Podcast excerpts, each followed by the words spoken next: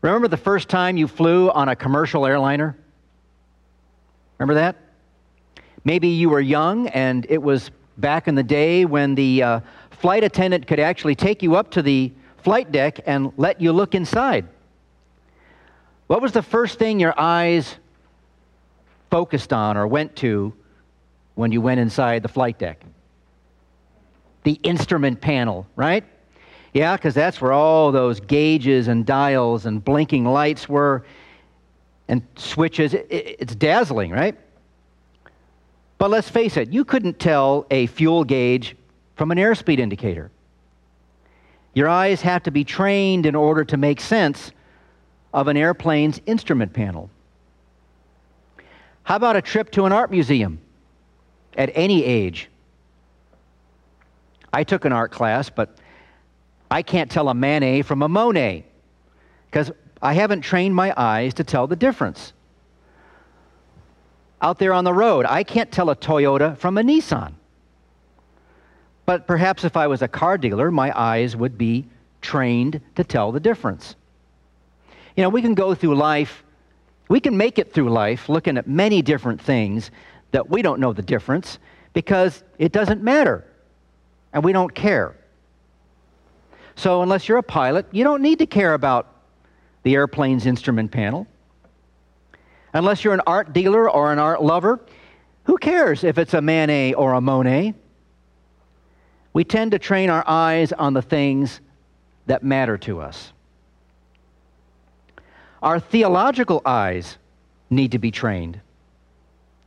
I mean, I suppose you can attend church and you can sit there and just lean back and pick some of the stuff up by osmosis or whatever, not pay attention or pay attention. I mean, look, consider the man who's attended church every Sunday all his life and yet can't tell you the difference between Moses and Abraham.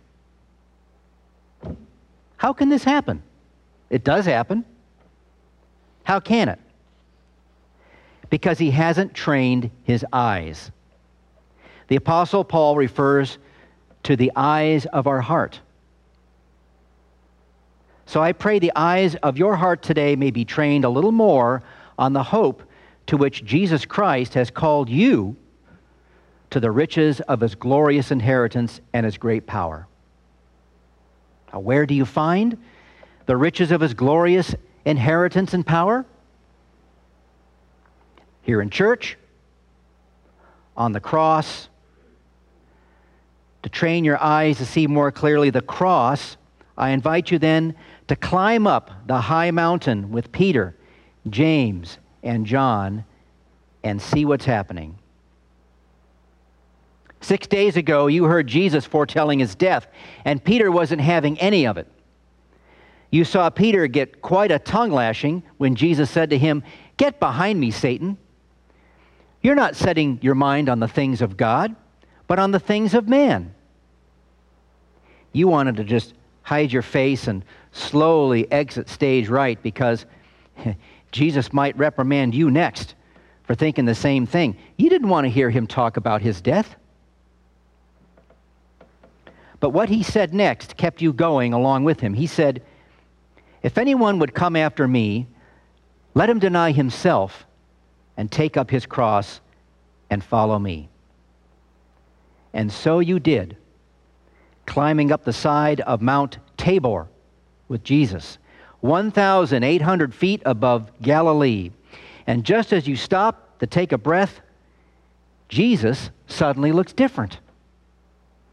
His clothes are brilliant white. That takes you four days to bleach your clothes. You have to rub on that clay paste, grind it into the fibers, soak it in water, stretch it out to dry for a whole day, then wash it again to remove all that paste and dry it again. But Jesus' robe suddenly turns whiter, more radiant than any bleaching you've, you've ever seen. And where there were five of you on this mountain, now there's two more Elijah and Moses.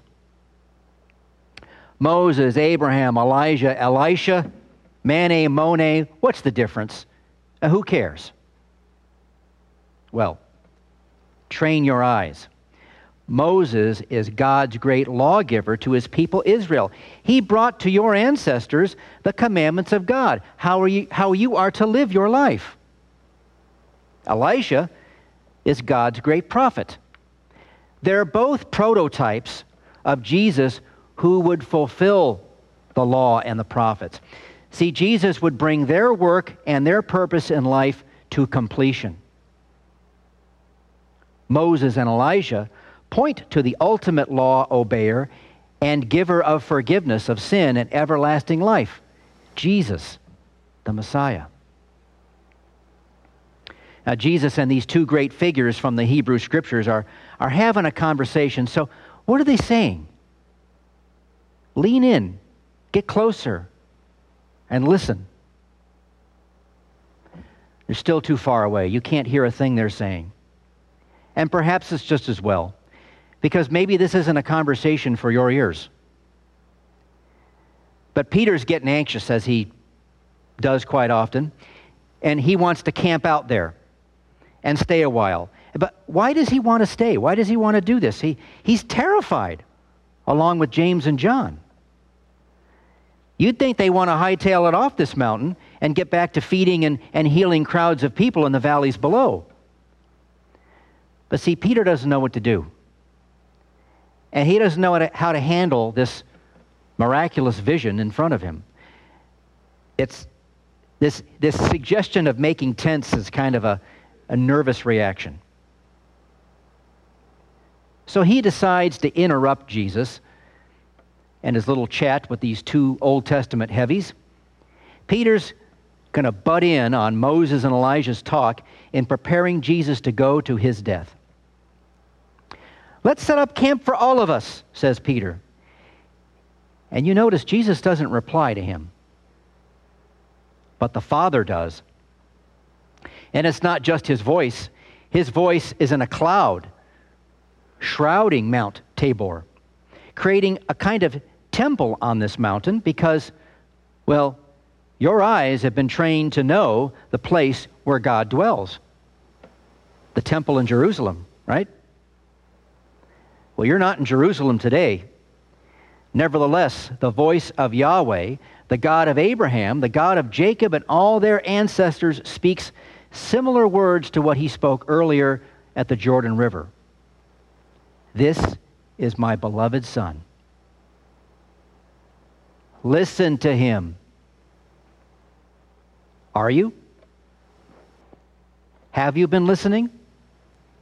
Is it your intention to continue listening to God's beloved Son, sent to die and pay the punishment uh, you deserve from the Father for not obeying His law? As you come down from Mount Tabor, Jesus tells you to tell no one about what you've seen until He's risen from the dead. And that's not going to happen until you come down from one mountain and climb another from Mount Tabor to Mount Moriah, where the temple sits in Jerusalem. You'll climb 3,000 feet with Jesus to that great capital city. And the journey will start this Ash Wednesday, where our eyes will be trained to see as well as our ears to hear about the place where they will crucify Jesus of Nazareth. These next few days before Ash Wednesday, Consider how blessed the eyes of our hearts are as God trains them to see the cross through the lens of the transfiguration.